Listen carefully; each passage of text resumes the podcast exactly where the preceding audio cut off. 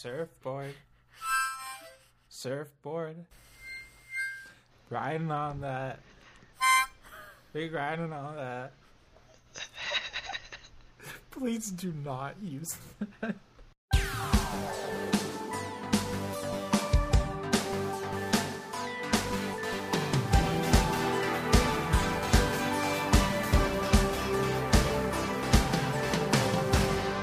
Hello, you guys, and welcome to We're Potting This Together.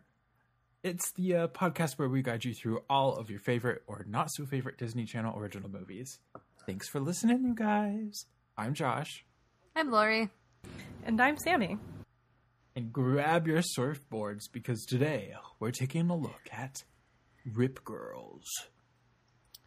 Rip Girls is about a 13-year-old who learns to surf while visiting Hawaii for the first time to see a plantation she inherited from her dead mom. I didn't want to watch this movie after I read that description. I didn't want to watch this movie after I watched this movie. Oh, no. Wait, like have any of us seen this movie before? I have. I remembered none of it. Not a second. Same. I didn't know that I had seen it before. And then a few scenes came on. I was like, oh, okay, I guess I have. It's weird because the character, okay, like I don't have a dead mom and I've never surfed, but like I felt like from the outset, like her with her glasses and everything, like she is a character that I should have been super stoked to identify with, and they kind of killed that pretty quick. Yeah, I felt like they were trying to do that too. Like, I don't know. I just didn't find a way to really connect with her. Another movie about surfing, huh? It was basically Johnny Tsunami. Okay, no, you guys had said that going into this to tell me what it was about, and aside from surfing, there's 0% Johnny Tsunami in this. But what about the weird dad relationship thing? This was like a very different weird dad relationship thing. Okay, anyway, like if you're gonna, there's surfing. If you're gonna say that everything with the weird parent relationship is Johnny Tsunami, then literally like every DCOM we've watched so far is Johnny Tsunami. Just saying, we've only gotten so far into the DCOM fandom realm, and we've already had two surfing movies in Hawaii, and also Kona. That's his name, right? Skateboards. So it's also Brink meets Johnny Tsunami. Right. And dead mom, so Smart House. Yes. Trivia for this movie. Apparently this was filmed in Australia. There's also a connection. The girl's name is Sydney, and it was filmed in Australia. That's literally the only reason they filmed there. She refused to be anywhere else. She was a total diva. Her name's Camilla Bella, and she's gone on to do, like, quite a few things now. She was just in, like, Jurassic Park that just came out, Jurassic World. And 10,000 BC and a bunch of other movies that you probably heard of. This came out in April of 2000. I think it's like our third movie to take place in 2000. So they were like pumping them out this year. Yeah, I think it's like one a month for the next couple of years. That's nuts. Really? Mm-hmm. That is crazy. I wonder who's coming up with these ideas. Like, I know it's not one specific person, but like, who was the one in charge at Disney Channel who was, like, giving the green light to these projects and planning them out? I want to know who that was. I feel like maybe there's just, like, they have to do a Halloween movie. They have to do a not white people movie. A location, so, like, Hawaii, Vermont, etc. Like, an extreme sports one. Like, we're seeing, like, a definite trend. I think Vermont counts as a location as anywhere else would count as a location. Okay, well, I was thinking that movie, like, started... You have to do a location in Vermont. Like, you guys were the ones defending Vermont in that episode. That logic, like, Smart House has a location. I mean, like, a lot of them are pretty contained, though, where they'll take place, like, in one building. Yeah. So they're not only are we getting out of one room, we're in a different state. Yeah. I feel like that is a trend where, like, a few of them are really just, like, simple as can be in a, like, one set type of situation. And then the other ones are like, we're going to film in Australia for all these surfing scenes. This movie opens with a child named Sydney and her family on a plane. And I think there's like a voiceover, and Sydney is like, "That's my stepmom, and this is my dad. I like computers and taking pictures of things." So they get to this like dope this house. That house, it reminded me of Charmed when they first got there, and it was funny because I think in one of the the first episode of Charmed, they were not aware that they were witches and stuff. There's like a cat in the house that I think they followed, or they gave them signs or something. And the same thing happened in this. So I was like, she's going to be a witch. This is going to be cool. And it was wrong. I was expecting Hawaiian magic. Okay. Yeah. Within the first part of this movie, I was interested. Like, I was like, okay, this kind of quiet, laid back character, I can feel her. She's totally cool. I get it. The whole picture thing. The whole, like, having parents who are like, sit down. And going somewhere magical where she can just explore and follow cats around. Sounds great. Yeah, I definitely identified with her at first. Where she was like, I wish I could do these, like, super cool things, but I'm too scared. But I have my computer, and that's pretty cool. Oh, hey, a cat. Yes. Like, all of that I was like, that's real. Yeah. So she gets to the plantation... which she apparently is inheriting. The real estate / lawyer dude, Bo, comes along and he's like, yo, I'm here. I'm totally chill, laid back. I had to go to the beach first. But I'm here. Let's talk about this will. And they go through the will and... In what world is it legal for a 13-year-old to own property? Wouldn't, like... I mean, I can understand her inheriting it, like, when she turns 18, like, it's a trust, and... I feel like probably Dad had final say, but it seemed like, despite how how hesitant he was and scared of her knowing about her mom and stuff, and how kind of still brokenhearted he was, that he was still he wanted to make sure she got the say in it, even if legally, like, he could be like, no, we're not doing what you want to do, that's ridiculous. Oh, and it totally felt like they kind of had prepped her for this, like, oh, you know, we're just going to Hawaii to, you know, check out the house, you know, sell it, whatever, and then go back home. But her world starts to open up. And while they're talking about the will, she finds a photo book, and it has, like, photos of her past family and her mother. And we kind of find out she knows literally nothing about her mom. I would, like, in most cases say that was, like, really messed up for the dad to do, but it did seem like the mom died in a pretty quick accident. It wasn't like she was sick for a long time, so it doesn't seem like he's over her, so he just kind of has to, like, put that in a separate place in himself so he can give his current wife and, like, love her, and so, like, it sucks, but, like, yeah. I didn't think this was all, like... I didn't feel like we were supposed to blame him. I felt like they treated it kind of well, like he's a victim kind of everything that happened just as much as she is. Yeah, like we're also not supposed to think that he handled it the best way, but it seemed like a very human reaction, which is cool. Yeah, it kind of...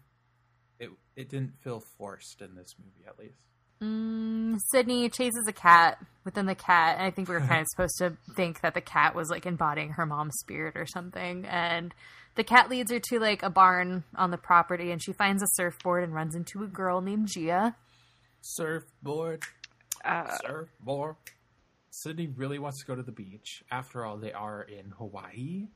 But her dad's like, no, you can't go to the beach. We're going hiking. You know, like, the beach is not safe. And it's funny because I feel like this is one where I'm very aware that I'm watching it as an adult, because I know if you were a kid, you're like, God, this dad's being so overprotective. And then as an adult, I'm like, his first wife died surfing. She doesn't know how to surf. She shouldn't go there alone. That's very dangerous. Like, as an adult, the dad makes complete sense. He may not have, like, expressed it appropriately, but, like, what he was saying were real good rules to have in place for his daughter, who's never swam before, we're led to kind of believe. Like, yeah, I think she swam before, but I mean, like, not in the like, it seemed like it wasn't a strong skill. Yeah, he even says, like, she doesn't know anything about riptide knowledge. Yeah, I get where the dad's coming from 100%. He doesn't know the kid, like, this girl she met either. Like, it could just be anyone. So she compromises and says, I'll just take pictures, okay? Just take photos. course, since she told her dad she wasn't going to surf, she will absolutely surf. And cute boys show up and... Oh, then they have that cool surf house little shack thing. They're like, yeah, we just totally made it out of stuff we found in the beach. They're like, yeah. Which there's like 4 surfboards there, so they're just straight up probably stealing these from people. Okay, who was the binocular guy? Who was the binocular guy? I don't know. Did they ever resolve that? There was some random guy in the bushes looking at her. Like, I thought it was going to be the stepmom, but I don't think they told us. It was just a really quick, like, what, 10-second clip of someone with binoculars looking at her. Let's pretend it was Gia's mom, because I feel like that is the best case scenario. Okay, good. She's showering, which, like, the stepmom picked up her clothes, and I half expected her, like, it's clear she was surfing. But, like, I think that was meant to show us that, like, the stepmom was on her side, because she didn't say, like, clearly these clothes were in the ocean. Yeah, you didn't, like, know how to feel out the stepmom before this, so this is the part where you're like, okay, the stepmom's normal. She notices that the dad's being a little crazy with his demands here. There are 2 real estate people, and they want to sell, I think. I don't understand what was happening with that. They weren't really explained. They were just like 2 agents or looking to purchase / make a deal. They have this whole model of like this gorgeous resort. Super fancy. Yes. And the insinuation here was that if they're like, oh, it's a closed beach, so like nobody would get to surf on the beach that they currently surf at, and everything would be destroyed. I mean, the people said, no, we're up for negotiations. Like, you can set the rules here for how you want this to happen. Yeah, anytime somebody's like, that seems too good to be true, which means it probably was. They'd be like, yeah, of course your friends can still use it. We find out that Gia's mom knew Sydney's mom, and they were best friends, almost sisters. Gia's mom, I guess, takes Sydney on a hike or something, is that right? And they go to see the cove that her mom frequented. They get back home, and Gia's mom, I think, goes inside, and dad gets really upset, which... It makes sense yet again because, like, she went off. She was gone forever. She was clearly lying about surfing. She's bleeding.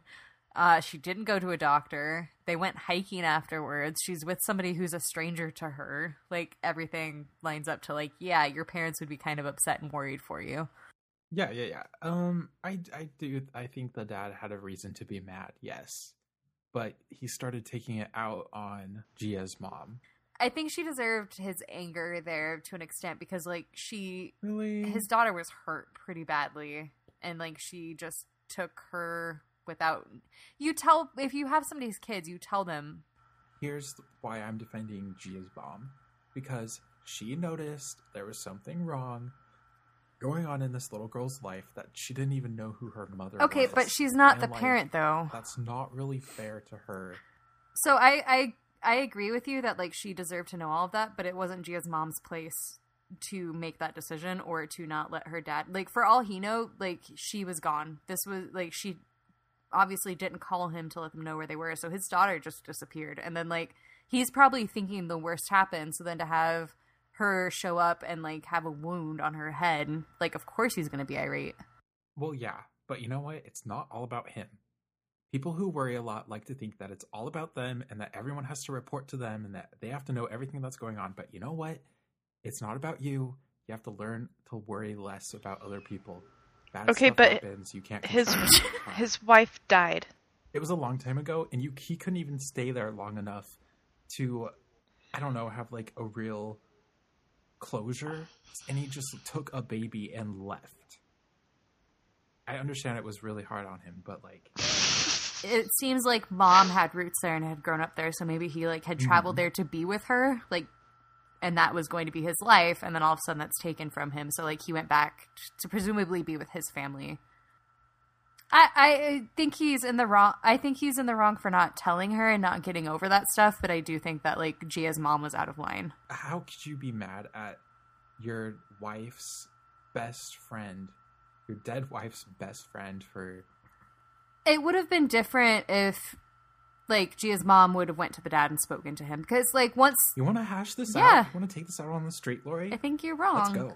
I think you're wrong. Then let me finish a fucking sentence to tell you why, Mr. Hyperpants. No, women don't deserve to finish sentences. So that's on the recording. Oh my gosh. Why can't I not get through this movie? I feel like I'm in middle school. Because it was so boring. So... my point that I was going to make is that, like, once stuff started happening, like, okay, first of all, we have the fact that Sydney's dad was willing to let her be the one to make the decision. Like, he was telling her kind of where he wanted to go, but, like, when it came down to it, he was like, it's up to you. So, like... And they still took her there, let her see everything. And, I think if Gia's mom had gone to Sydney's dad and been like, hey, I don't think it's fair that she doesn't know who her mom is... And gone about it in a way where she was letting him know what was going on. In these Disney movies, they like to let the lead character just walk around without their parents for days on end. Probably just to make it an interesting movie, but I get it. It would have made more sense if she was like, by the way, your daughter fell while surfing in the ocean that you're terrified of. She might be concussed. Work some things out. Good luck. This is when we kind of also see the stepmom, who's like, she's obviously upset about this, because she realizes how much she's having to, like, compete, or, like, how much energy he's spending on his dead wife. I don't know her name. So I don't think that we find out specifically. We knew the nickname, but I think they only said it, like, once. It seems like it's hard on her because, like, dad probably just suppressed feelings rather than dealing with them. So, like, once they're here, she's like, whoa, you clearly did not deal with this. And this is not a good place for me to be right now. Sydney goes back to the beach and Kona drew a portrait of her because he's a super great artist. Aww. They go to a half house, half ghost. And they take a half horse, half human there. It was a centaur. And they're like, this place used to have luau's and campfires and full horses, full humans, and it's just not what it used to be. Oh, this is also where she's like, she vaguely remembers one of the rooms being her mother's room. And she's like, I don't know how, but I know this is where my mother and me were when I was a child. Is this the part where she goes to Kona and she looks like he said something pretty profound and she's like, you're a poet? And I didn't even expect it. And I was like, that's not how that line goes. I think it was around there, yeah. There was actually a joke on Brooklyn Nine-Nine where, like, there's a stern officer on there where he's like, I am a poet, and I was not aware of it. I love Brooklyn Nine-Nine, by the way. I think this is when they like, got the actual proposal for the property, and they were like, yeah, this is going to be... huge numbers. You should take this now. You have 24 hours. I understand that they don't say numbers in movies just because, like, it dates it and all of that, but it drives me nuts. It was like, are we talking like $1 billion or $1 million or $100 million? Or because he's like, oh, I'll never make that teaching, which is setting the bar pretty low. Like, anyway. Sydney gets in trouble with her dad. Things are not going well for her. Yeah, I guess she wasn't grounded or anything. She was gone for a while. She went to, like, a luau and was basically gone all day. They see some whales. She does some kissing. The boys, not the whales. Oh, yeah. She made out with a boy. We skipped a whole thing here. They saw whales. They were beautiful CGI whales jumping. Her dad was mad because she was gone. Like, basically all, like, she left when it was during the day and came home and it was very dark. So obviously he's like, this is not the first time this has happened. I'm still not sure you don't have a concussion. You need to, like, let me know where you are. Yeah. At this point, I totally understand why the dad is getting a little annoyed here. But they have a nice talk. It's kind of that typical DCOM resolution of the relationship where they learn about, it's like one music playing hug away from being Full House. Photoshops herself with a photo of her mom, which I thought was a little odd, but, like, I guess it's cute. I thought it was funny how she, like, leaned back and, like, admired her work and was like, Oh my gosh. Okay, things got boring. But then drama happens in this movie. At the very end. Real. At the very, very end. When you think this movie is actually done, that's when stuff starts happening. So all of the friends hear about how they were kind of considering selling this huge property. Well, it was on the cover of a newspaper. They're like, resort coming to blah, blah, blah.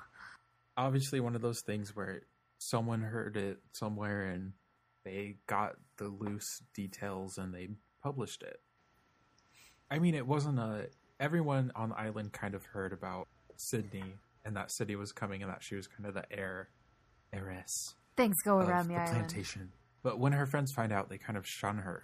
They're like, how could you decide to do this and turn this, everything that we have, into a tourist resort instead of this cool, totally chill place we got here? Gia is pretty peeved. From Sydney's standpoint, it all made sense. She's like, we put it in the contract, like they're going to have a wildlife observatory where they're making sure that there's specific areas that are protected and the beaches are going to be open. It's just going to be a resort here. Like, would it change it that much? Sydney finds Kona after, like, Gia storms off. And she's kind of hesitant to walk up to him. She's like, I didn't know we were talking. He's like, isn't that what we're doing right now? He obviously had a crush on her as well. And he was, like, carving that drawing he made into a surfboard. This guy goes all out, and he's carving the sketch onto a surfboard. Sydney ends up finding Gia, and it does not go well. So like Pangea, they come together. They do. They come together. No. Actually, no. They're floating very far apart right now. They have a huge fallout when Sydney kind of realizes that Gia and her mother were kind of trying to, not force, but like, be present in Sydney's life to kind of influence her decision about building a resort there. I won't see you again. You suck. Go away. Bye. I'm going to leave and sell this place and make my millions of dollars. Goodbye. End of the movie. Thanks for listening. No. What really happens is Gia rage surfs, and she's surfing alone, and Kona's like, obviously she wouldn't go surfing alone. And I feel like that was kind of a little, like, disclaimer or something, like a liability thing for Disney, where they're like, despite everything in this movie, don't surf alone, kids. Only you can prevent surfing fires. 420 play Disney 411. That was a thing, though, right? When did that start? Disney 411. Disney 411 plays it. It was a cool thing. I think it was more for like feature films, though. I don't know what you're talking about. Disney 411. Yeah, let's just sing it again. No, I know what you're talking about. Disney 411. I know exactly what you're talking about. We'll have to look that up for next time. Anyway. They find Gia after a while, and she's surfing alone. She is, like, drowning and stuff, or she hurt her arm, and they save her, Conan. And he's like, hold on, stay right here. Don't move, don't move. So I thought he was getting, like, paramedics or something. Instead, he just comes back with a blanket. Oh, God. Okay, this whole time, from the scene, from a way back scene, we didn't know if Sydney had signed the paper or not. So we were left in that kind of, like, suspense. We knew she didn't. There was nothing. They didn't tell you, but, like, it's... They spent so much time of her waiting and not able to sign it that you kind of knew. So all of this... all of these problems she had with her friends could have been avoided by being like, you guys, I didn't sign it. Woo, the end. Yeah, she did like this whole thing where she was like, oh, I almost forgot. I have a thing to tell you. I didn't sign it. And it's like, that was... Yeah. You buried the lead there. You just said that. And are there snakes in Hawaii? I'm assuming so. Oh, yeah, I guess there's more... Yeah, there's snakes. Right. Okay. There's many snakes in Hawaii. Sydney lets everyone know she did not sign the papers, and her family are like, oh, let's just, like, make a life here. Like, we won't have the money, but we can, like, maybe I'll teach her and stuff. Which I appreciate that he's letting Gia make this decision, but, like, best case scenario, that dude from the beginning who was in Men in Black. I don't remember his name. Bo. So ideally, I think Bo and like Gia's mom and stuff maybe could take care of the plantation while Sydney and her family went back home and like figured out what they were going to do. And then maybe when she turned 18, she could go to college in Hawaii and something like that. Not like, that would make more sense. Giving up my career. It seems like the stepmom, at least, like she designed clothes for a company and that could probably be done remotely. But like Hawaii is a different beast than doing it from a different state. Like it's a different state, but it's not. I understand that it was part of the pacing of the plot to keep the audience in the dark as well. But we really missed a chunk of like the motivation here when they didn't show her not signing the papers and how like the parents reacted. How did the parents react? Were they just like, "Oh, okay, that's cool. We'll figure this out. We'll move here too. We'll get this." Or give us a chance to work it out. Instead, there was like one line of her family being like, "We'll make it work." But I did like the end, where she's out on her surfboard and she's like, "Something, something, something. Aloha." I was like, "Yeah, okay." She says, I don't know if I'm saying goodbye or if I'm saying hello, but either way, it's aloha. The end. Her options in this movie were be extremely rich or live in Hawaii on her own plantation with her friends. It's like, which do I choose? Yeah, so there was no risk. And there wasn't anything else great going on. There was no threat, aside from maybe experiencing something new. And the biggest threat is that Kona's cast got wet, and it's probably stinky as heck. Aww. Yeah, it's probably a real turn-on when Sydney's making out with him, with that cast. Going off that mood, were there any lessons you guys learned? I would say I learned it's good to step out of your comfort zone and try some new things if that's something you want to do. You might learn something completely about yourself that you didn't know before. What'd you guys learn? I learned that if you see a cat, you should follow it because you'll find a surfboard. This movie, I didn't learn anything. I need you to find a life lesson in this movie. You've been too much 420 blaze it. Your mind doesn't work like a youngin's anymore. Sammy learned that she was a poet and did not expect it. I learned that I'm waiting. You don't have to have learned anything.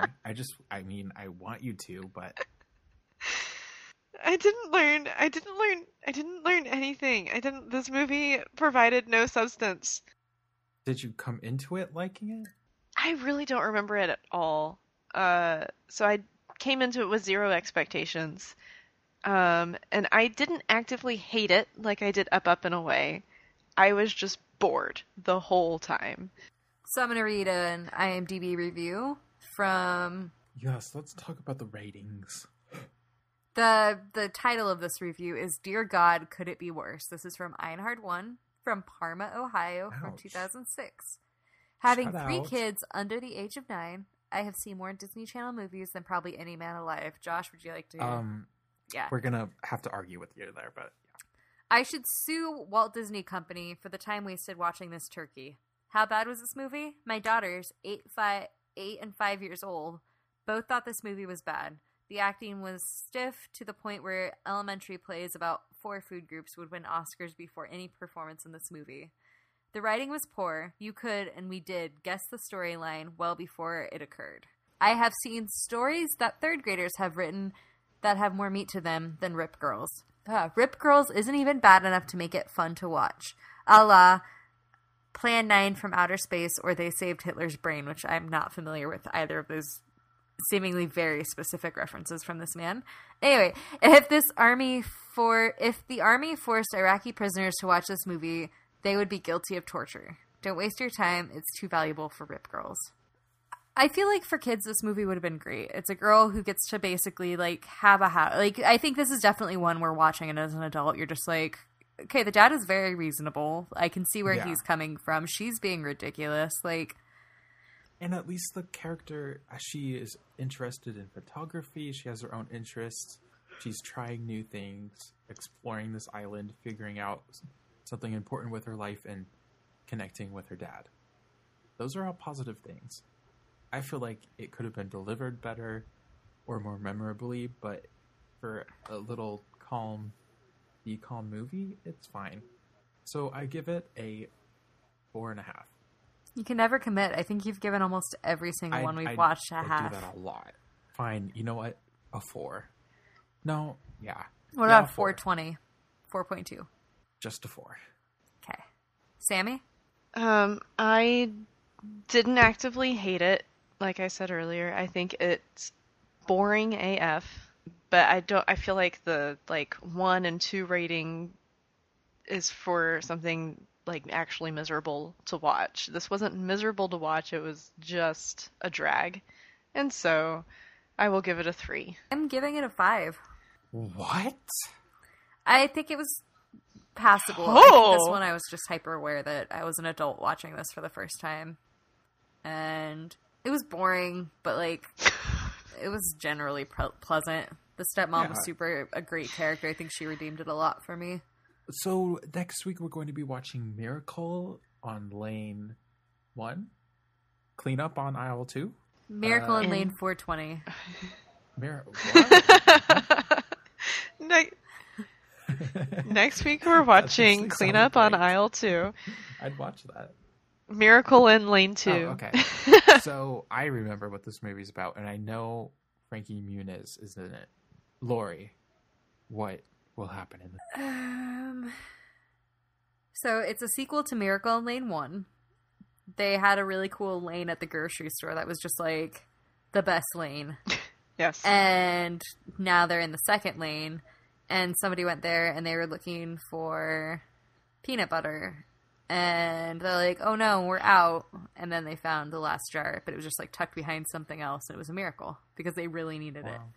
That's so close. Accurate. Okay, you guys.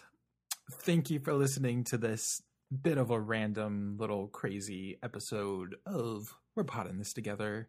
Next week, we're going to be taking a look at Miracle in Lane 2. If you have any questions, comments, or memories of your favorite Disney Channel original movie, you can find us on social media or send us an email at pottingthistogether@gmail.com. And if you like what you heard, don't forget to subscribe or leave a review. Thank you.